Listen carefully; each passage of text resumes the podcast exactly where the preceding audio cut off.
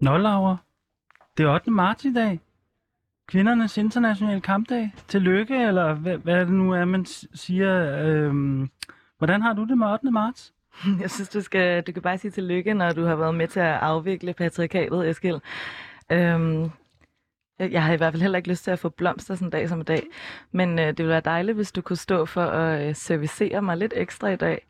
Øhm, jeg har det jo sådan med 8. marts, at øh, det kan godt være lidt sådan en dag, hvor det føles som om, der er ekstra pres på. Øhm, og altså, det er en meget symbolsk dag, ikke? Der har været nogle 8. marts, hvor jeg har haft så meget, jeg skulle, som der både var socialt, professionelt og aktivistisk. Øh, og man skulle simpelthen bare nå at være den her superfeminist, inden den her dag den er slut.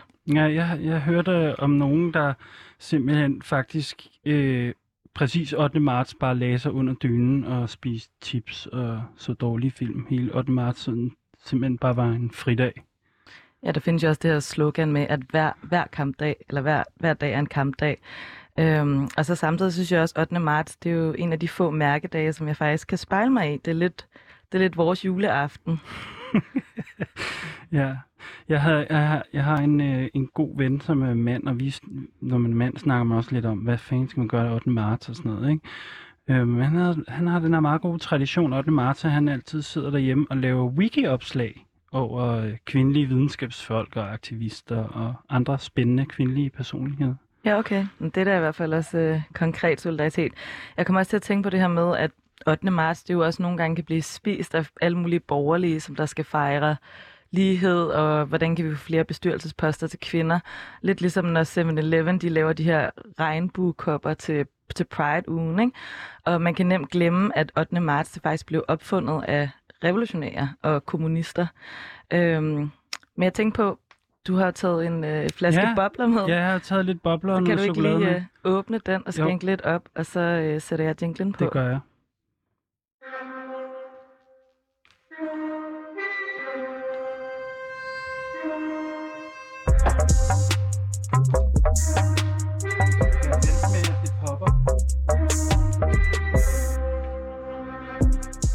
Mit navn er Eskild Halberg, og jeg kalder mig selv for kommunist. Jeg længes efter et andet samfund, hvor vi kan være frie i fællesskab. Jeg hedder Laura Henner Blankholm, og jeg er lidt skeptisk over at kalde mig selv for kommunist. Men jeg tror på, at forandringer skal skabes nedefra. Vi er begge vokset op i den neoliberale kapitalisme som den eneste virkelighed. Men vi lever også i en tid med krise og voksende global ulighed overalt, hvor vi kigger hen. Derfor må vi lave det hele om, og derfor må vi arbejde for en revolution.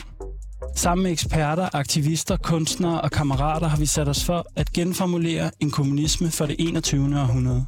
En kommunisme med klassekamp, klimakamp og kamp mod racisme. Men hvad betyder revolution egentlig? Hvad kan vi se med fra historien, og hvad skal vi efterlade? I programmet jagter vi det mod og begær, som ulmer over alt. Vi skal finde ud af, hvad der skal rives ned, forløses og bygges op. Vi kommer til at tale om, hvordan et nyt samfund skal se ud, og hvilke strategier vi skal bruge for at nå derhen. Med andre ord skal vi hver tirsdag mødes i et værksted for revolutionen. Vi har kun vores lænker at miste, men en verden at vinde.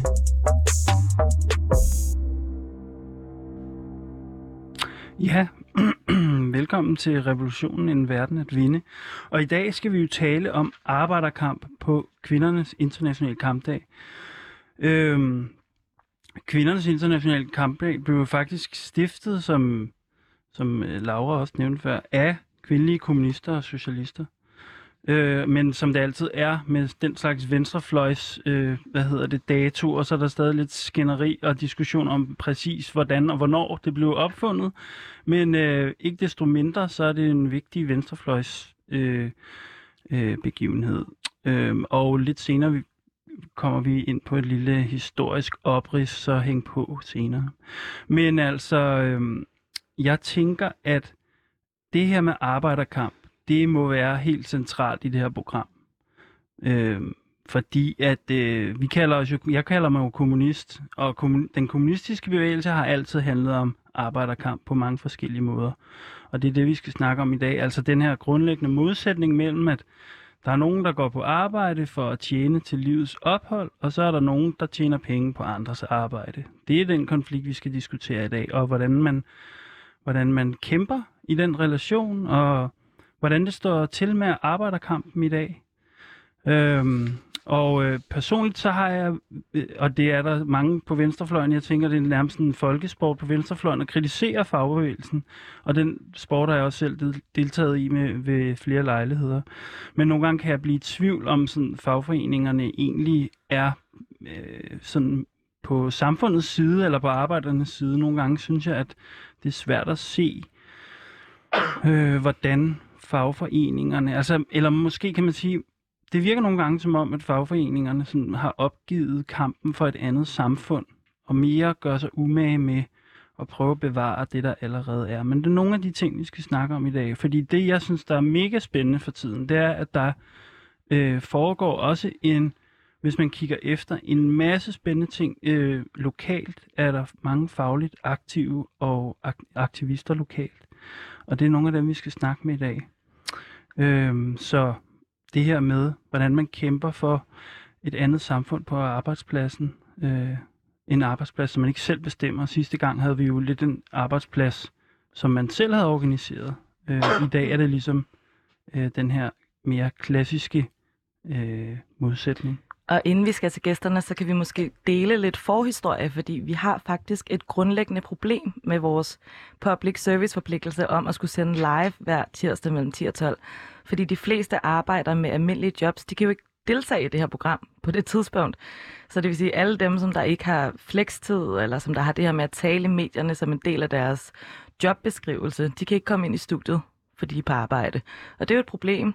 Øh, jeg snakkede for eksempel med en øh, murarbejdsmand, som der sagde, at han ville gerne være med, men han kunne altså ikke være det bekendt over for sit chak øh, og tage herind en, en, hel, en hel time. Ja, det her, må vi gøre noget ved det her på en eller anden måde. Altså, øh, Laura og jeg har snakket lidt om, hvordan vi, om vi skulle lave en eller anden form for indsamling i det her program, så vi ligesom kunne frikøbe folk øh, for at komme omkring øh, det her problem. Øh, men det må vi lige se, om vi kan få stablet på benene.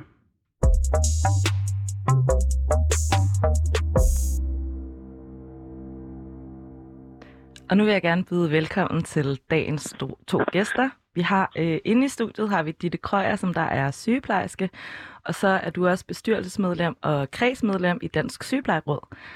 Velkommen til. Tak. Og du har bedt om at få en fridag i dag for at kunne være med, så jeg vil gerne sige tak til dig for det, og til den, som der har lagt din vagtplan for, at du kunne komme herind.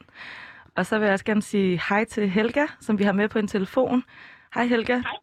Hel- Hej. Helga er tømmer og næstforperson i brancheklubben for tømmer og snedker i 3F, og du er med på en uh, telefonforbindelse fra Glostrup. Hvor er det fedt, at du kunne bede om arbejdsfri for at tale med os. Ja, det var det.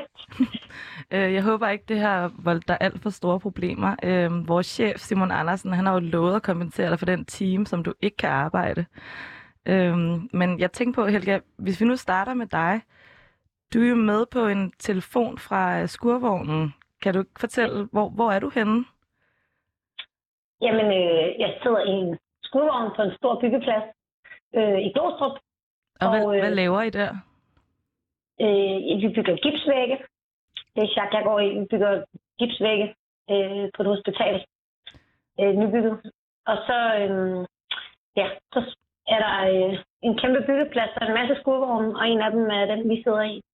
Og jeg tænker på, for dem, som der måske ikke har været i sådan en uh, skurvogn på en byggeplads, hvordan ser der ud der, hvor du sidder? Jamen altså, det er jo sådan en lille kasse, der nærmest er en papkasse. Øh, sådan en lang, tynd, aflang en. Og så når man kommer ind ad døren, så er der øh, et toilet og et bad og en håndvask. Og så er der 10 små skabe, eller dobbeltskab, hvor man har en lille smal skab til sit rene tøj og et til det beskidte. Ja. Og så er der i den anden ende sådan en frokoststue, hvor der står et bord, og så kan man lige klemme 10 stole ind. Vi er 10 i sturet, ikke? Og, øhm, og så øh, ligger der noget rod af et par overenskomster og nogle arbejdstegninger og et øh, nybagt rugbrød og den slags rod. Øh, Ja, fra pausen og sådan. Øhm, men man kan sige, at det, der er spændende ved den her skurvogn, er, at den er jo øh, under det nye skurregulativ. Øhm, og det er jo et produkt, eller man kan sige, hele det, at den har en skurvogn, når man går på arbejde som håndværker, er jo et produkt af mange menneskers kampe og forhandlinger gennem årene. mm-hmm. At man faktisk kan komme ind og spise i varmen, og man kan Mhm. vaske hænder og gå i bad, inden man går hjem, og kan komme af med sit beskidte tøj. Mm-hmm. Øh, det er absolut ikke en selvfølge. Øhm, og det er stadigvæk sådan en kamp, der foregår, at man altid har den der skurvogn. Så men, selv, så øhm, selv men- der, hvor du sidder, er jo faktisk et eksempel på nogle af de kampe, som vi skal snakke om i dag. Og jeg tænker, Eskild har lige Ja, noget, som... men- Eskild har lige noget, han... Ja. Ja, altså fordi, øh, hej Helga, øh, hvad hedder det, jeg kunne godt tænke mig at starte et lidt andet sted, fordi vi i det her program, jeg bryster mig jo af at, at kalde mig selv for kommunist, og det er ligesom, vi skal i det her program ligesom bygge den her kommunisme for det 21. århundrede, kalder vi det lidt storslået, ikke? Så hvordan har du det med det her med at kalde, går du og kalder dig for kommunist ude på byggepladsen? Nej, nej, det gør jeg ikke. Jeg vil ikke sige, at jeg er kommunist. Hvis du troede, du havde ringet til en kommunist, så var det... Ja, nej, men jeg, så vil jeg i hvert fald sige, at jeg vil prøve at overbevise dig og dine kollegaer om, at... Øh, men det må vi... Det men være det. Ja, men det kan være, at vi kan, øh, vi, vi kan vende tilbage til det i løbet af programmet. Men jeg kunne også godt tænke mig at spørge dig, Ditte, øh, her i, fra studiet. Hvad, hvad tænker du med det her ord kommunist? Kan du bruge det til noget? Ej, ikke så meget. jeg tænker, vi snakker for meget om gamle dage. Vi Ja. skal snakke om kommunisme og Ja, for okay, lidt om, okay. hvad der skal ske fremadrettet. Ja, okay. Jamen, det er lidt op ad bakke her fra starten. Vi må, se, vi må se, hvad der sker i løbet af programmet. ja. Men, øh, men øh, Helga, jeg kunne godt tænke mig at høre, sådan, øh, hvordan er du endt øh, i skurvognen? Altså, hvad, hvad, hvordan er, hvorfor er du blevet fagligt aktiv? Hvad er det for en vej, du har taget der? Altså, øh, da jeg, var, da jeg øh, gik på teknisk skole, så begyndte jeg at komme i øh, lærlingeklubben i min lokale 3F-afdeling. Og øh, jeg havde også, inden jeg startede at lære, været sådan lidt politisk aktiv og med i alle mulige ting. Øh, så det faldt meget naturligt at ligesom gå lidt over fagforeningen og se, hvad der foregik. Hvad er det for Øhm. nogle ting, du har været aktiv i? Jamen, øh, jeg havde været... Øh, jeg har været i, jeg har været i gymnasiet, hvor jeg var med i Operation Dagsværk. Der var sådan noget solidaritetsarbejde og sådan lidt øh, ja, alt muligt forskelligt på venstrefløjen og øh, den tredje verden. Og, sådan, øhm, og da jeg så startede at lære, så, øh, så gik jeg sådan, var der jo sådan nogle øh, fredagsbar i lærlingeklubben øh, en gang om måneden, og der mødte jeg bare alle mulige fede folk, der øh, kæmpede for, at der var flere lærepladser, og på det tidspunkt søgte jeg jo også selv læreplads. Og, øh, og så øh, var det også ret fedt, når man gik i et lille firma som lærling, pludselig at møde nogen, der snakkede om alle mulige rettigheder, man havde, og at man godt kunne tillade sig at sige nej, hvis øh, der var dårligt arbejdsmiljø, og at det øh, var for dårligt, hvis vi ikke havde en skurvogn, for eksempel. Øh, så det var også ret stærkt at møde sådan et fællesskab, der øh, skivede en lidt af til at tage nogle armslægninger som, som lærling ude på byggepladsen. Fedt. Det, Øhm. det, det, lyder, det lyder som om, der er, faktisk er en ret god struktur her på nogle måder i hvert fald. Det kommer vi også tilbage til. Men hvad, hvad med dig, Ditte? Hvad, hvordan, hvordan er din vej ind i... Øh, vi skal snakke meget mere i anden time, men hvad, hvordan er du blevet sådan fagligt aktiv? Altså, jeg har jo faktisk på en måde en historie lidt som Helga med, at jeg også har været politisk aktiv i forskellige ting, inden jeg blev sygeplejerske. Øhm, men var ikke sådan aktiv som sygeplejerske studerende i det at være altså fagligt aktiv overhovedet. Øhm, men der, så fik jeg mit første job for næsten 10 år siden på en medicinsk afdeling på Hvidovre Hospital. Og det var bare super fedt og helt sindssygt. Og jeg tror, at sådan, øh, det, de vilkår, vi havde for, øh, for at udføre et ordentligt stykke arbejde, og så travlt vi havde, og det, øh, altså den, øh, hvordan at det gik ud over patienterne, det var, det var bare, det var så overvældende at komme til for mig at overskygge fuldstændig alt andet, jeg lavede. Øh, så synes jeg, det gav meget mere mening at prøve at kæmpe for nogle af de ting, som, som jeg oplevede selv i min hverdag, end nogle mere abstrakte ting med folk, der er langt væk og sådan. Mm-hmm. Og, og også, vil jeg sige, var også en måde, at jeg faktisk blev der på. Altså sådan nogle medicinske afdelinger er der tit et meget stort flow af medarbejdere, og jeg var der faktisk i fem år, og det, det var der ikke særlig mange andre, der var, men det var også fordi, at jeg kunne bruge sådan det politiske til at sige, det er ikke det er ikke min skyld, at jeg udfører dårlig sygepleje, eller mm-hmm. at jeg ikke Mhm. gør det bedste for patienterne. Det er ikke mig personligt, det er nogle andres skyld, og det er jeg med til at sætte fokus på. Også selvom at det måske ikke sådan ændrede det helt store, så var jeg i hvert fald en lille brik i det spil, og Ja. en måde, jeg sådan nemmere kunne være i det på. Det er super spændende det her med, at der i, en, i en vis forstand begge steder, både på byggepladsen og, og i øh, sundhedsvæsenet, øh, at det på mange måder er en nødvendighed, at folk bliver fagligt organiseret. Det er super spændende. Men øh, tilbage til dig, Helga, fordi vi har jo kun dig med i første time, så vi, vi, vi, vi prøver, at, og vi vil gerne vide lidt mere om, hvad der foregår ude på sådan en byggeplads der. Øh, jeg må indrømme, jeg har ikke været på så mange byggepladser i mit liv. Jeg er jo akademiker, ikke? Øh, men så kan du ikke forklare øh, grundlæggende, hvad er det for nogle øh, grundlæggende problemer og udfordringer, som I øh, kæmper med på sådan en stor byggeplads i, i Glostrup? Øh, altså, jo, jeg vil måske sige noget lidt generelt om byggepladser. Ja. Altså, øh, det her er bestemt en af de bedre. Øh, ikke fordi der ikke foregår armslægninger herude, men, øh, men, men der er sådan, de store kampe på byggepladserne, det er jo øh, den helt nære dagligdags ting, som nok betyder rigtig meget sådan, til daglig for folk. Det er jo arbejdsmiljøet. Ja. Øh, der er for tunge løft, øh, for meget støv, kemi af forskellige arter, øh, når der ikke er styr på, øh, stor fare for ulykker, øh, nedslidning, alle mulige ting på det der arbejdsmiljø. Og det, øh, det er også noget af det, hvis jeg nogensinde skulle have det sådan, jeg kan ikke holde den her branche ud, så er det helt klart det der arbejdsmiljøproblem. Ja. Øhm, så det er der en ting, og det er også det, der foregår rigtig mange kampe omkring. Og, og, og hvordan foregår de kampe sådan helt konkret? Altså, du taler om, allerede om det her begreb om armlægning, og hvordan foregår de der armlægninger? Jamen altså på, altså på arbejdsmiljøområdet, så det, handler det jo rigtig meget om øh, gå lige over og gøre det der, og så kan, skal man jo tage røv i bukserne til at sige, men øh, det kan jeg ikke, fordi der er ikke øh, dækket af, og der er et hul, hvor der er faldfar, eller Mm. øh, der skal støvsuges der, før jeg går derind, og der skal man selv have udvidet en støvsuger, så kan gøre rent, før jeg kan arbejde der. Eller øh, de her øh, materialer, vi får leveret, de er i så store stykker, at det er for tungt at løfte på. I må få fabrikken til at levere dem i mindre stykker. Og, hvad, Øh, eller vi må bruge den tid, der skal til på at skære det op. og, hvad, øh, og det er jo... Ja. Ej, undskyld, jeg afbryder, men det var bare det, du, t- du nævnte det her med at have røv i bukserne. Det synes jeg, hvordan får man det? Det synes jeg er et rigtig godt... Øh, hvordan kan man få det til at sige fra her? Jamen, det handler om at, altså, at have kultur for det, og have øhm, nogle kollegaer, der er med på den. Ikke? Og det, det er jo en kæmpe stor forskel, når man øh, er på en byggeplads. Har du en makker, som du ved har din ryg, eller et chak, mm-hmm. som du er i tyngd med, som du ved, de bakker dig op, hvis der er noget, du siger, det der, det gør vi altså ikke. Og så, Øhm, så er det noget med, at du kender dine rettigheder også, og så kan du på den baggrund sige, nej, det gør jeg ikke, fordi jeg har ret til Ja. Ordentlige forhold, eller hvad?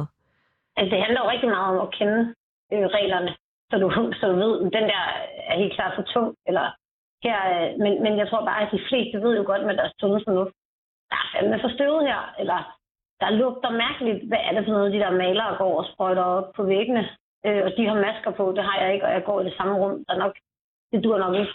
Så jeg tror, de fleste ved jo nok godt med deres sunde fornuft, men for det første, så vil jeg sige, det rykker ens grænse for, hvad man kan holde ud og gå i, rykker så meget nemt. Og den anden ting er, øhm, og den vigtigste er nok, at det kan være øh, rigtig øh, vemmeligt og tungt at skulle stå helt alene og sige, det her vil jeg ikke. Man kan nemt komme til at føle sig som en, der er lidt pivet, og som bare laver bøvl i stedet for at få bygget noget. Og de fleste, der går på arbejde, vil jo gerne producere og levere et godt stykke arbejde. Ja. Så, øhm, så, så det, at du har et chak eller en makker eller nogle kollegaer, der siger, øh, der er nogen, der synes, at øh, det her er for tungt, det er der ingen af os rør. Det er jo det, der giver styrken til, at man kan øh, skubbe til normerne for, hvad der er i orden. Og det, og det er også for at sige, at der er sådan set rigtig god arbejdsmiljølovgivning i Danmark, men øh, der var utrolig, utrolig langt fra den lovgivning, og så til virkeligheden på en byggeplads. Mm-hmm. Og hvad du nævner det her med et chak, og det her med at stå sammen og sådan noget. Hvad, hvordan, altså, jeg tænker bare på, hvordan bygger man sådan et fællesskab eller sammenhold? Eller Mm. har du tænkt over det? Altså, hvad, Ja, altså, ja, men det har jeg. Det, altså, øh, jeg har jo sådan været i mange forskellige firmaer, og øh, jeg har altid mødt kollegaer, der var skide søde, og som jeg hyggede mig med, men det er ikke altid, der fungerede fungeret sådan, at vi kunne finde ud af at stå sammen. Altså, så kunne det godt være, at jeg sagde, øh, jeg synes simpelthen, at er for støde. Jeg synes, vi skal sige, at vi vil ikke arbejde her, før der er kommet en plan for, hvordan der er mindre støv. Men så vil de andre ikke rigtig sådan, ah, de synes måske, og det gik nok, og sådan. Så kan man ikke komme igennem med det. Så må man jo enten sige, jeg kan overhovedet ikke rykke noget her alene, jeg finder et andet sted at arbejde. Eller, mm-hmm øh, og, og det har jeg sådan prøvet nogle gange, ikke? Øh, lige nu er jeg i sådan en chak af folk, der har øh, vok- der er vokset lige stille. Øh, jeg kendte dem lidt i forvejen, så fik jeg lov til at tjekke ind sammen med dem for et års tid siden. Øh, som, hvor vi er meget i synk med, at man bakker hinanden op i de der arbejdsmiljøting, hvor der også er andre, der synes, det er, øh, der gider at bruge noget krudt på at få tingene til at køre i forhold til arbejdsmiljøet. Men, jeg, jeg, men der er også rigtig mange, der bare har en makker, som hvis går to og to, som altid to og to har arbejdet sammen, og som derfor ved, der er i hvert fald en, der har noget. Det gør jo også, at man er meget stærkere. Jeg kunne godt tænke mig at hive Ditte lidt ind i den her snak, fordi vi skal tale lidt om det her med, hvor der er nogle sådan sammenhæng mellem de kampe, som vi har på hver jeres arbejdsplads. Så til at starte med, Ditte, vil, vil du fortælle om, hvad er det for nogle problemer, som, som I kæmper imod på, på det sygehus, du er, eller måske også generelt, ligesom Helga gjorde? Ja, det, det er måske to lidt forskellige ting, fordi jeg er ikke på den der medicinske afdeling mere. Det var for hårdt. Øhm, og jeg arbejder med forebyggelse nu i stedet for som øh, diabetessygeplejerske øh, på et diabeteshospital.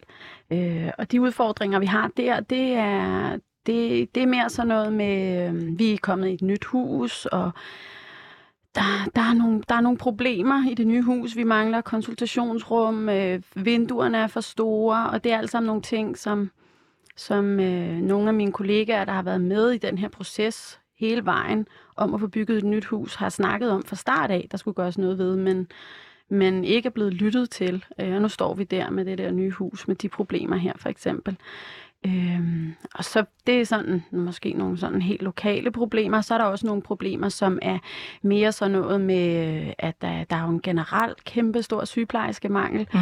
Og selvom at øh, vi har en del på min arbejdsplads, fordi at, øh, at øh, den på nogle måder sådan er privilegeret i forhold til for eksempel det medicinske sengeafsnit, jeg var på, så, så, mang- så kan vi jo også mærke den mangel. Øh, det tager to år at blive udlært øh, bare sådan en helt basis diabetessygeplejerske efterfølgende, og cirka måske et halvt års tid ud af det, der, der giver man faktisk ikke noget til arbejdspladsen. Der lærer man kun, selvom man jo er uddannet sygeplejerske. Så når der først bliver oplært, det tager lang tid at oplære nye, og så skal vi jo gerne kunne holde på dem, og det er svært, når lønnen er, som den er, og man kan få en højere ude i det private. Så det, det er for eksempel sådan nogle ting, der, der, der kan være... Øh, problemet lige på min arbejdsplads. Så du, du nævner på en måde lidt ligesom Helga, det her med, at der er nogle sådan helt lokale forhold i forhold til sådan der jeres arbejdsmiljø, øh, i forhold til hvordan øh, de, de steder I er, hvordan de er indrettet, og hvad det gør for jeres, øh, for jeres evne til ligesom at kunne yde øh, sygepleje. Så fortæller du det her med, om så er der en mere generel ting, som der er det her med sygeplejerske mangel. Hvad er det også for nogle kampe, som der er helt generelt, altså i den offentlige sektor, som, som du er involveret i? Øh, i, i forhold til dit område? Ja, altså der, det, jeg synes, det er sådan er flere forskellige ting. Øhm, det, det ene er jo den her mangel, som handler om, at man har underprioriteret... Øh, øh, eller hvad skal man sige? Det, der er problemet med sundhedsvæsenet, det er jo, at nu mere det virker, nu flere nu, nu mere øh, har man, nu flere, hvad hedder det, ressourcer har man brug for. Fordi hvis øh, at Eskil han øh, blev syg med et eller andet og faldt om og døde, når man så, så skulle man jo ikke bruge de øh, ressourcer på ham i sundhedsvæsenet efterfølgende. Men hvis han så overlever, og måske endda så ender med at sidde i en kørestol og skal indlægges hver gang han har en lungebetændelse, og øh, så får han også lige øh, diabetes for eksempel, fordi han ikke kan bevæge sig, og så videre, og så videre. Så, så nu ældre vi bliver, og nu mere vi kan behandle sygdomme, nu, nu flere øh, ressourcer har man brug for, og det har ikke fulgt med. Øhm, og samtidig sker der sådan en centralisering, hvor at man selvfølgelig, fordi man gerne vil opnå specialer, øh, at det er meget specialiseret viden, som jeg også er et meget specialiseret sted, så gør det også, at vi arbejder i sådan nogle siloer, som gør, at, øh, at, at øh, at der er rigtig mange, der falder på gulvet imellem, og mange af de ting, som vi sygeplejersker gør, det bliver for eksempel ikke prioriteret i de her, øh, i de her meget centraliserede store hospitaler, så forsvinder noget af det der, som jo er ekstremt vigtigt for patienterne. Øhm, og det patientnære, så bliver det tit noget meget stort med nogle meget store projekter. Mm. Så det, det kan være nogle af, af udfordringerne. Så for få ressourcer og for meget centralisering i nogle kæmpe sygehuse. Jeg tænker på, kan, har du et bud på, nu snakkede vi lige med, med Helga før, vi skal snakke med Helga igen, men har, har du et bud på, hvordan jeres kampe hænger sammen, på trods af, at du er sygeplejerske og Helga er tømrer? Øhm, Ja, altså jeg tænker, at det i hvert fald hænger sammen på den måde, at vi har nogle små, ligesom lokale ting, som, som, som jeg tror på, at vi skal prøve at kæmpe for. For eksempel øh, vores omklædning er helt latterlig, for eksempel. Vi bruger ekstremt meget fritid på at skaffe uniformer. For eksempel så, noget, så nogle ja. små lokale ting, og så er der også nogle større kampe, som for os handler om øh, rigtig meget om løn, jo for eksempel. Øh, ja. Ja, om det, det er jo øh, spændende. Jeg synes også, den, det er rigtig spændende det her med, i hvilken udstrækning kampene kan sådan øh, øh, kan forbindes. Men der var jo allerede det her med det, det vi kalder, i det her program kalder det strategiske. Det der med, at det kan være vigtigt at have et meget lokalt sammenhold på en måde. At det på en måde kan være en strategi. Det synes jeg var noget, der gik igen. Øhm, men øh, men øh, det er jo også, øh, det er jo også øh, 8. marts i dag. Øh, det er jo ligesom bagtæppet. Øhm, så jeg tænkte på, inden vi går videre med den her snak om arbejderkamp i, på sygehusene og på byggepladserne, så tænkte jeg måske, at vi lige skulle, som vi reklamerede med i starten, at vi lige skulle tage et, prøve at få et hurtigt historisk ris af, øh, hvor øh, 8. marts kommer fra. Laura, har du den?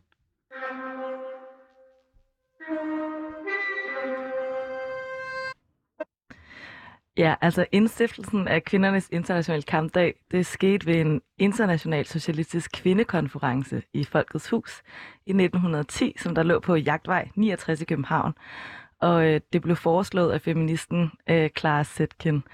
Og øh, der, der er den her øh, ord, 8. marts blev foreslået med den her ordlyd, i forståelse med proletariatets klassebevidste politiske og faglige organisationer foranstalter de socialistiske kvinder i alle lande hvert år en kvindedag, som i første linje har agitation for kvindernes valgret til formål.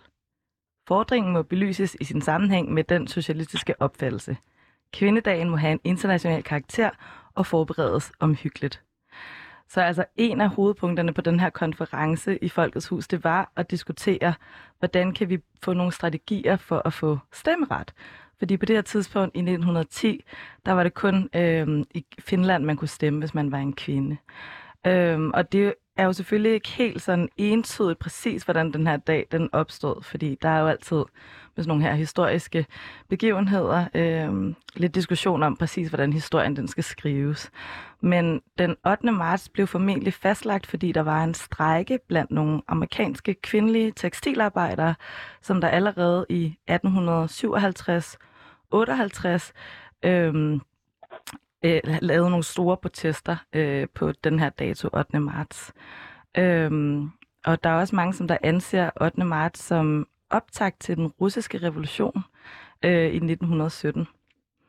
Så den her dag, den, den her kampdag, den har ligget på mange forskellige dage øh, til at starte med, fordi at det skulle ligge om søndagen, sådan så at de arbejdende kvinder, de også havde mulighed for at være med.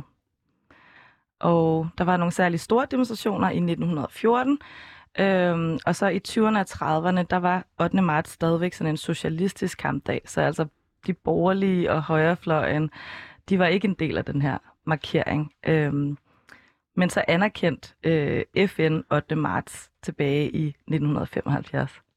Ja, det var jo sådan... Det, det, den her historie, den er jo sådan lidt en, det er jo lidt en europæisk historieskrivning, så vi har lavet her.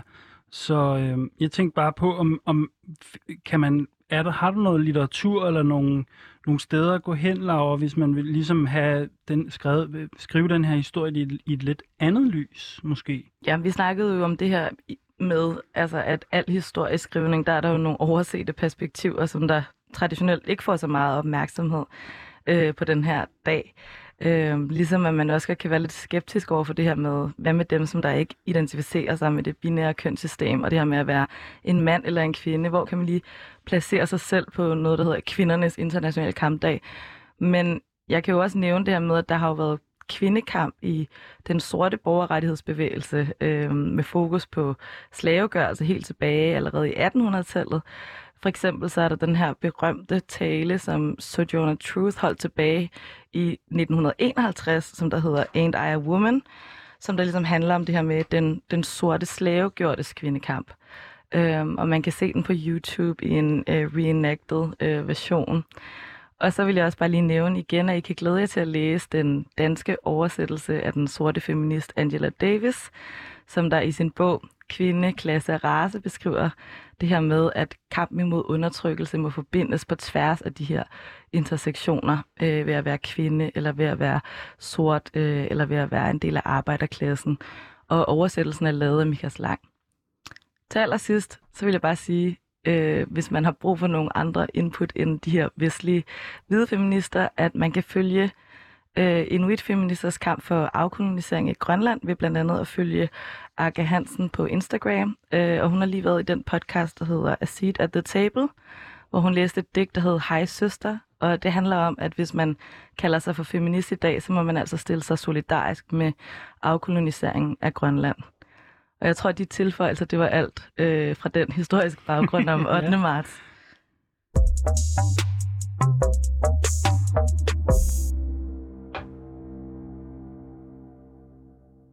Så Eskild, skal vi åbne den der flaske nu? Ja, lad os gøre det. Hvordan, øh, hvordan, er det, hvordan går det indtil videre, synes du, Laura? Med 8. marts? Ja. Nu prøver jeg lige jeg at åbne synes, den her. Jamen, jeg synes, det går meget fint. Altså, jeg kan godt få lidt pres over de her meget øh, symbolske markeringer øh, sådan en dag som i dag. Hvem er det præcis, som jeg skal bruge den her dag med? Øh, skal jeg lave noget som helst øh, husarbejde sådan en dag som i dag? Øh, det, det, det bliver ligesom sat ekstra på spidsen. Ja, ja, ja, ja.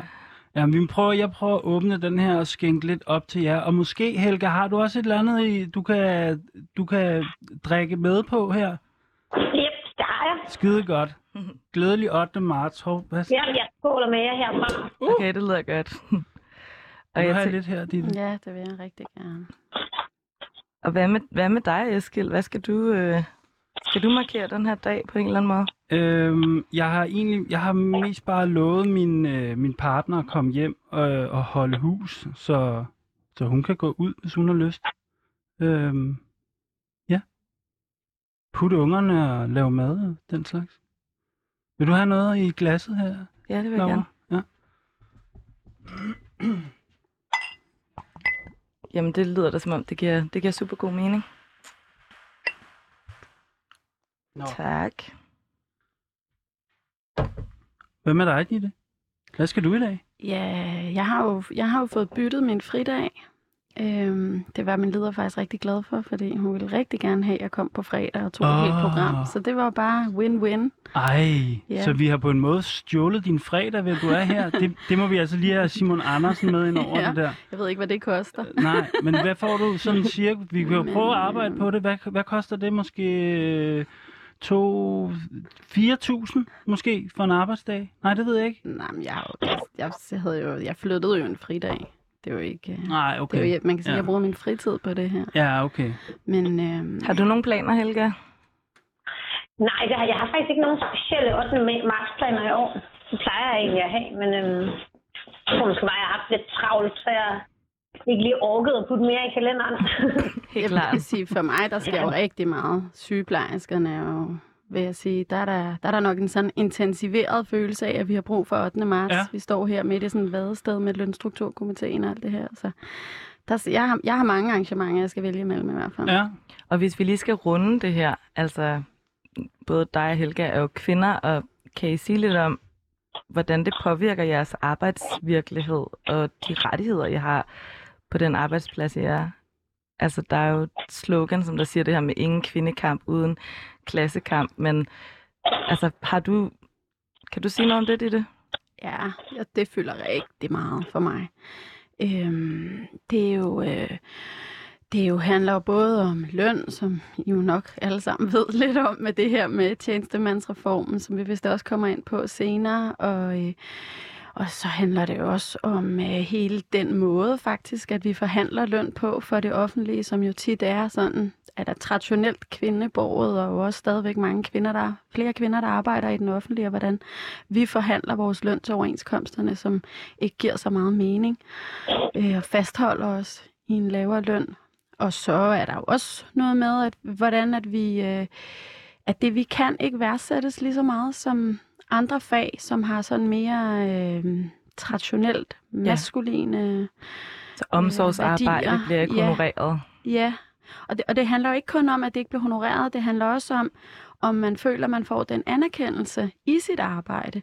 Og ikke mindst, og det tror jeg faktisk er noget af det, du føler allermest, både for mig faktisk, men også for sygeplejersker generelt, at man får lov til at udføre sit arbejde ordentligt, at det bliver respekteret, at det arbejde også er vigtigt, og man har vilkårene til ligesom at få lov til at udføre det, fordi det er jo en stor del af glæden. Hvad med dig, Helga? Hvordan, Jamen, hvordan jeg, påvirker det Jeg er dig? meget enig i det, Ditte siger, at jeg, øh, forskellen på mande- og kvindefag, og jeg er jo enig i det, man kalder et mandefag. Øhm, jeg synes ikke, altså, jeg tror ikke, at øh, man kan sige, sådan, at der er ulige løn inden for vores fag. Der er jo rigtig meget lokal forhandling om lønnen. Øhm, og der er jo ikke dårligere lønnet end mændene. Øh, jeg tænker faktisk ikke over i det daglige, at det er sådan en meget mandefyldt arbejdsplads, jeg er på. Øh, men, øh, men jeg synes, altså det er jo helt klart i vores vilkår, som de siger, lønnen er lidt højere. Øh, det er et mandefag. Til gengæld så er sådan noget barselsvilkår og sådan noget dårligt. Det har der ikke været så mange, der slåsset for.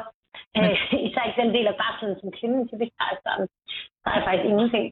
Øh, Men i det, nære, i det nære i hverdagen, der har du ikke tænkt så meget over, at du er en kvinde på en mandearbejdsplads.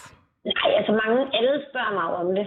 Ja. Øh, og jeg synes ikke sådan, at øh, der er noget i det daglige, der sådan gør det sværere for mig eller generer mig. Det synes jeg faktisk ikke. Men det, det er der helt sikkert nogle kvinder, der oplever, at de bliver øh, talt til på en dårlig måde eller et eller andet. Det synes jeg har været meget skånet for.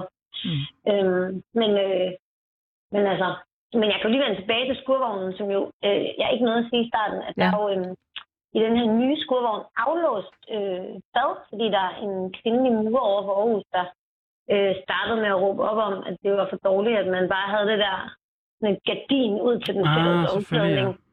Øh, fordi man antog, at alle var samme køn i de der skurvogne. Øh, så der kommer sådan et, øh, en lille bitte, inden for de samme antal kvadratmeter, med en lille dør, man kan låse, i bad. Mm. Så der er jo et lille produkt af en kamp der, øh, som, som jo er en, en historie om, at, øh, at man bare regnede med, at det kun var mænd, der var i de der skurvogne. Ja, så, Øh, så der, der, hvor du sidder, og bare det, at du er i stand til at sidde i en skurvogn, og der er alle mulige små spor af kampe, som andre har taget tidligere. ja, det må man sige, ja. Det er jo, ja men det det, er jo fedt. det er en meget ny ting. Altså, det er jo faktisk meget få skurvogne, der har det der bad endnu, fordi det er helt nyt, at der er kommet regler om det. Ja. Øh, Og ja, og må, måske lidt i forlængelse af det, så kunne vi, jeg, jeg kunne godt, fordi du er kun med i første time, Helga, så jeg kunne godt lige tænke mig, at vi lige øh, prøvede at gå på jagt efter nogle af de, øh, hvad skal vi kalde det, strategier og måske også sejre, som, som, øh, som, som du har vundet, eller øh, fede kampe, som du kan huske på fra, by, fra de byggepladser, du har øh, været. Sådan. Så altså, øh, kan du ikke komme med nogle eksempler på noget fedt, I har gjort, eller øh, der, der, hvor I synes, det rykker allermest lige for tiden? Mm. Altså, øhm, jo, men det kan, det kan jo både være øh, i mange skalaer. Altså, jeg tror, at der, hvor jeg føler, at det rykker rigtig meget, det er sådan daglig arbejde, jeg er med i. Det er, at øh, der er ligesom en brancheklub for snek og tømmer i Københavnsområdet, øh, hvor jeg også er næstformand, og, øh, og som, hvor hele vores pointe er sådan, at det er for snek og tømmer at organisere en 3F. Men men øh, skal være en klub, hvor vi styrker sammenholdet i hele branchen, og, Mhm. mm-hmm. øh, og hvor vores tommelfingerregel er sådan, det skal være bredt forandret. Det skal ikke bare være en få faglig aktiv, der synes et eller andet. Det skal være, vi skal have være et produkt af alle vores kollegaer. Og hvordan gør I så det for at udbrede øh, det her med, at det skal være bredt forankret? Jamen, vi har øh, blandt andet sådan et øh, plastkontaktsystem, hvor øh, en fra hver chak eller hver byggeplads melder ind, øh, hvordan øh, hvad de får løn, og så øh, øh, nogle gange om året, og så laver vi lønstatistik og sender tilbage, og det er jo sådan direkte kontakt ud til kollegaerne. Men det betyder også, at vi fælles gør øh, de der lønforhandlinger, altså at man ved, hvad hinanden går og tjener. Ah, selvfølgelig, ja. Sådan, Nå, okay, og gennemsnittet er lige stedet, det kan jeg også bruge til forhandlingerne her. Øhm, så det er jo en måde at sådan, øh, systematisere og tale åbent om løn, og, øh, og støtte hinanden i det. Og det er noget af det, jeg synes øh, sådan konkret rykker, og som rykker for mange. Fordi noget af det, som jo også øh, er interessant, det er, hvordan man kan øh, lave nogle ting, som er som mange kan se sig selv i, som ikke bare er sådan en lille gruppe, der synes, det lige var spændende, men sådan er det Ja. Øh, det er i hvert fald noget af det, jeg synes kan være rigtig fedt. Ja, du, du, da vi talte i telefon sammen i, øh, sidst, så kan jeg huske, du talte om det der med at kunne lave aktivisme uden at, uden at man skulle sådan ind over fagforeningen. Jeg kan ikke huske den præcise formulering, men du... Ja. Øh, øh, altså, det der jeg, med, jeg hvordan... Tror måske, mm, jeg tror måske, at øh, der er mange, som øh, er fagligt aktive, der bliver skuffet over, at de holder et eller andet arrangement, og så kommer der ikke så mange. Øh, men jeg tror egentlig, at hvis man tænker, at man godt kan have et fællesskab og stå sammen, øh, selvom man ikke hele tiden mødes, selvom man møder, det er ret vigtigt, fordi i virkeligheden handler det om, at man føler, at man har et sammenhold og kan øh, møde op, når det virkelig gælder, og man kan bruge hinandens netværk. Øhm, og, og det der med at hele tiden prøve at styrke noget netværk, hvor man måske engang møder op til en eller anden blokade eller demonstration, men ikke, og så er man med og aktiv, eller bare det, at man melder ind Mhm. til, til lønstatistikken, det er jo med til at gøre, at øhm, hvad hedder det, det er med til at gøre, at, at man bidrager Ja. til fællesskabet i branchen. Det kan jo godt være på de helt små ting, men det man på en eller anden måde er aktivt med, ikke? Jo, helt klart. Øhm, Jeg, jeg tænker, du nævnte det også selv, det der med blokader. Det er jo tit sådan noget, man ser, altså nogle gange er der en morgennyhed i Ekstrabladet og sådan noget, ikke? Så altså, kan du ikke forklare mig, hvordan, fun- hvor- hvordan fungerer de der øh, blokader? For jeg er jo, ja, jeg er jo sådan en, der ikke... ja, hvad, hvad er en blokade? Der er jo mange, altså, der er mange definitioner på en blokade, fordi når man, øh, man kalder det jo også en blokade, når øh, der er et firma, der, er, der ikke vil underskrive overenskomst, der er konfliktramt, og så er der ingen organiseret i fagforeningerne, der vil tage arbejde der, og man kan øh, nægte at levere varer til, Mhm. mm-hmm. til det firma og sådan noget. Det kalder man faktisk en blokade, men det kan jo være helt usynligt. Nogle gange står der nogen ude foran med røde faner, og nogle gange gør der ikke, men det kalder man også en blokade. Ikke? Aha. Så hvis, øhm. hvis der er nu nogen, der ikke lever op til de øh, arbejdsforhold øh, eller sådan rettigheder, man har, så kan man, så kan man nægte, nægte at levere arbejde til dem. Og så Altså, på den måde. hvis et firma er uden overenskomst, Ja. og som har nægtet at underskrive overenskomst, ja. øh, så er de efter, så er der sådan nogle konfliktvarsler, og så på et tidspunkt er de omfattet af konflikt, og så kan man, så skal man nægte som, som organiseret øh, lønmodtager og arbejde for dem, for eksempel. Ja. Men det er sådan en ting. Men den anden ting, det er jo sådan, og det som jeg oplever rigtig meget byggeriet, det er jo byggepladser, hvor der går firmaer med, øh, men hvad hedder det, øh, altså med rigtig dårlige øh, arbejdsvilkår. Øh, altså udenlandske kollegaer, der tjener 40 kroner i timen og laver noget livsfarligt arbejde. Øh, så mødes vi om morgenen og, øh, øh, og demonstrerer ud foran. Mm-hmm. Øh, og, øh, og hvad hedder det? Det er jo nok mange, det er nok den slags blokader, du tænker på, når du sådan spørger. Altså, og der øh, mødes, altså det er jo øh, sådan noget, der er rigtig nemt at være med til for folk. Møde op inden arbejde og stå der nogle timer, og tit så er det faktisk med til at presse på, på de der firmaer, Ja. underskriver en overenskomst. Ja.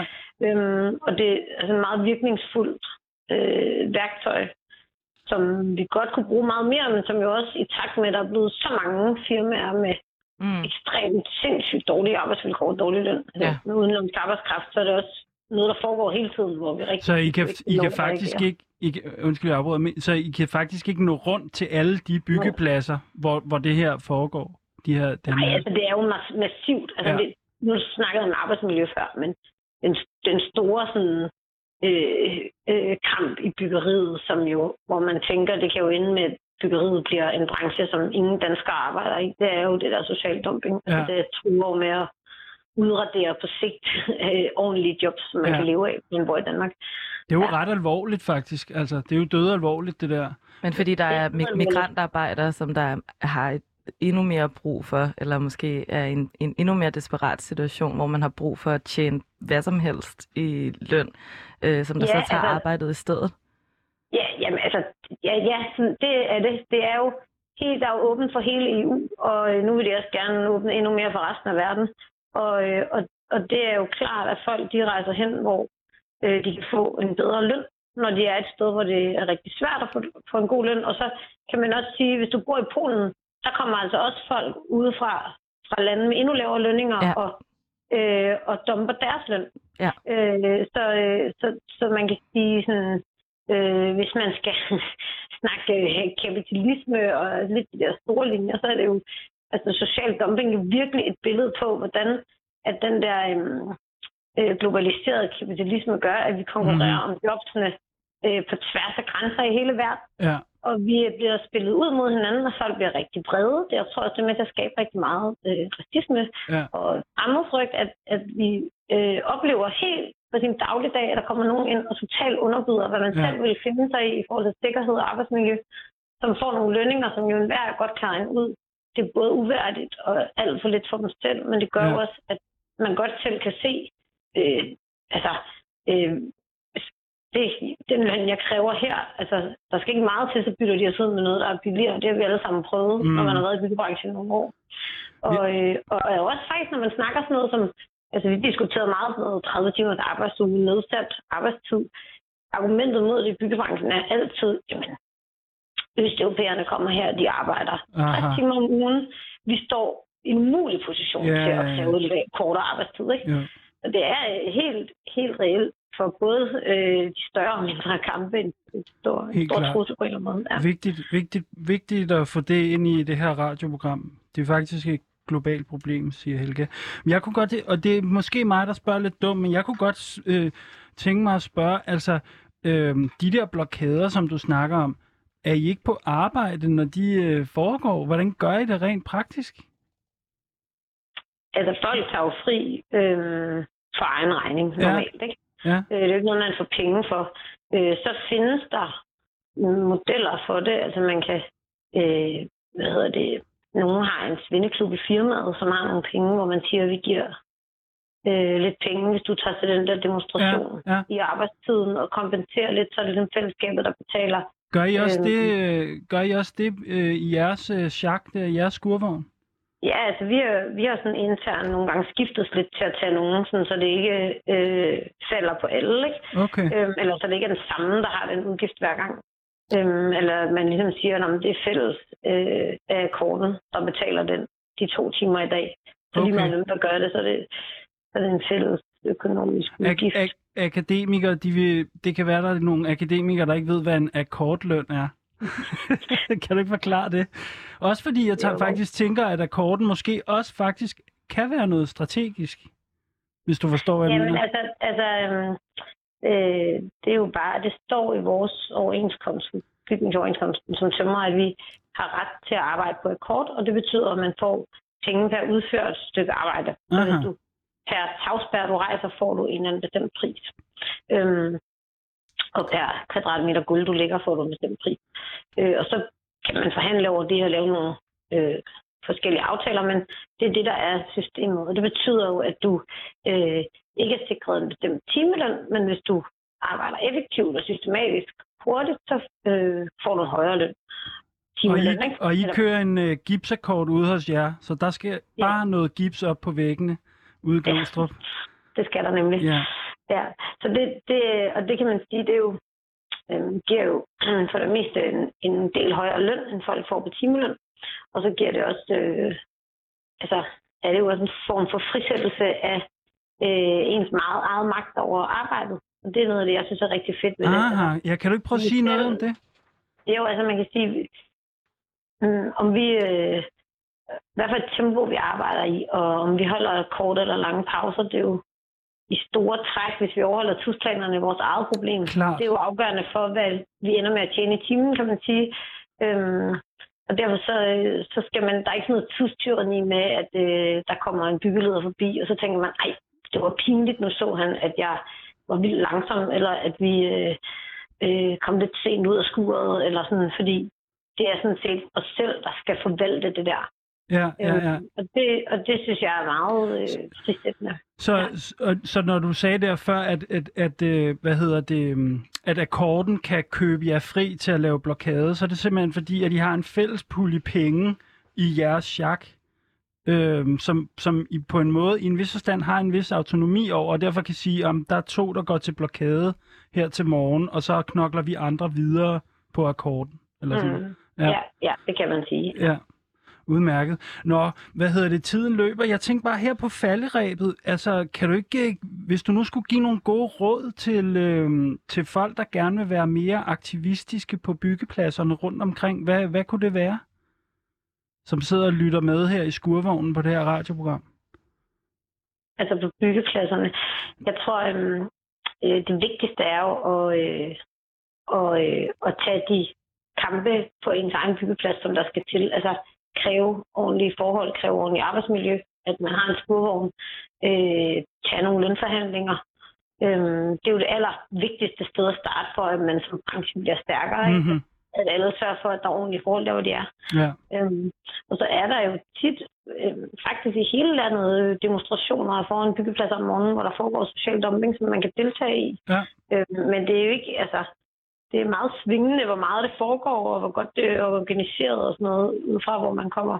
Så, øhm, Hvordan finder man ud af det, hvis man gerne vil følge de protester mod social dumping? Hvor kan man så få information om det? Jamen, det er jo en, det er en lokale 3F-afdeling, man skal have fat i. Og hvad Men så? altså, som I selv sagde med fagbevægelsen, så er det jo meget, altså, jeg har, deltager også tit i den der sport, der hedder kritisere fagforeningerne Ja. for, at de gør alt muligt bedre. Og det, det er jo øh, bestemt ikke alle fagforeninger, der er lige gode til at lave nogle aktiviteter, der inddrager øh, kollegaerne. Og, øh, og derfor så, øh, så er der jo også mange, som egentlig gerne vil være aktive, men har oplevet, at der var ikke rigtig noget sted at gå hen og være det. Øhm, så det kræver også tit, at man er et hold, der går ind og siger, at nu går vi i gang med at skabe noget. Øhm, men altså lige præcis demonstrationer mod social dumping, det er der jo indimellem, i hvert fald i de store byer. Og hvad, Ja. så, hvis, hvad så, hvis man gerne vil være fagligt aktiv, øh, og man ikke er en, en del af byggebranchen? Hvordan, hvordan kan man gøre det, uden at bare gå til fagforeningen? Jamen, det kan, det, jeg kan jo ikke så godt sige præcis, hvad man kan gøre i andre brancher, fordi det handler jo tit om at starte med de lokale problemer, der er. Ikke? Altså, jeg tror, nøglen er jo at sige, hvad, mm, snak med kollegaer om, hvad, hvad er det for nogle ting, vi er utilfredse her? Og så øh, gå sammen og med dem, man, øh, der også skal du være med til at kæmpe for et eller andet, og så sætte noget i søen. Og så synes jeg, i så høj grad man kan, det er en god idé at gøre det øh, sammen med sin fagforening, og bruge sin fagforening øh, lokaler og så videre, fordi det er øh, der, der er noget ekspertise omkring reglerne, og det er også et eller andet med at tage magten tilbage, om at det er også kollegaer, der, der ejer de der fagforeninger og skal bruge dem, i stedet for selv at opfinde øh, midler og lokaler alle mulige andre steder. Men øh, vi skal til at sige farvel til dig, Helga. Tusind tak, fordi at du kunne bede om arbejdsfri og være med os fra skurvognen ude i Glostrup. Øh, hvad skal du ud og lave nu? Øh, jeg skal ud og lægge noget øh, afdækning på et gulv, inden der skal gipsvækker. Rigtig god fornøjelse med det, og god 8. marts til dig. Ja, fortsat på program. Hej. Hej. Ja, og øhm, jeg har tænkt på, vi har jo skrevet lidt punkter ned, som vi skal vende tilbage til i anden time, når vi skal kigge på det manifest, som vi arbejder på. Øhm, og i anden time, der fortsætter vi også med at snakke med Ditte om, hvordan arbejderkamp som sygeplejerske ser ud i dag.